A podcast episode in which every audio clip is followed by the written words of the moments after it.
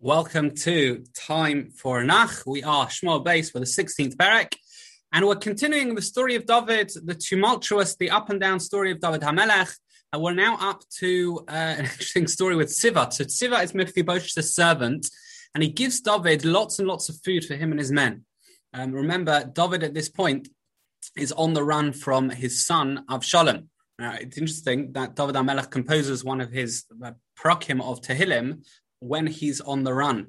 In fact, he doesn't label it a sad, he calls it mizmor. He calls it a mizmor. He's grateful, says the Gemara, even for the fact that it's a family member chasing after him and not an enemy um, who is, I guess, their heart set on on killing David, etc. And a family member, there's a certain, even though obviously it's difficult, but he was able to appreciate even that, which is unbelievable.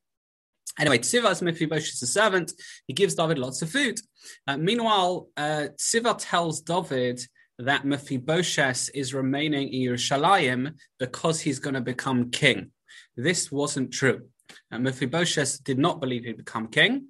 Uh, Mephibosheth just couldn't get anywhere else. So as a result, David Hamelech gives Shaul's estate, which do you remember he previously said should go to Mephibosheth. Instead, he gives it to Tziva. Um, Tziva, of course, was telling untruths in order to get this estate. Shimi ben Gera, who we're going to meet uh, right at the beginning of Shlomo HaMelech's reign, he's the head of the Sanhedrin, but he curses David HaMelech and he throws stones at David's men because he thought that uh, says him to David because he thought that David was involved in the death of Ishbosheth.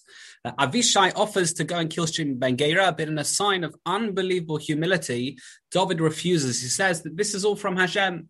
Hashem had clearly ordained that it was fitting that Shimon ben Gera curse me, and therefore it's up to Hashem to fully take revenge. If Hashem allowed it, I'm not going to get involved.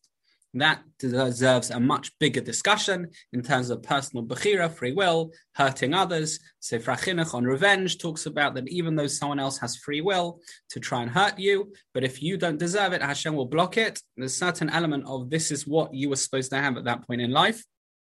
Um, although there are other mahalchim to the sugya as well. Uh, Chushai was accepted into Avshalom's brigade. That's very important because Chushai was spying for David.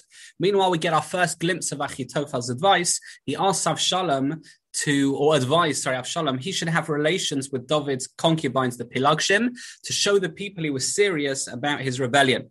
This happened, uh, and Achitophel's advice was respected. It says, like the word of Hashem, he had a great way of understanding what was needed, but later he's going to come unstuck. Um, there are bag rights, this is Posek Chaf Alef, that the intention in the concubine episode, the Pilagshim, was to gauge how many people still remained loyal to David HaMelech, um, although the Radak in Posek Chaf Beis says that he holds that even though the people knew about it, this act was not done in public. Um, and and uh, and everything that resulted in that. It wasn't done in public, just it was a public knowledge that it was being done, and that ends Perek Tes Zayin of Shmuel Beis.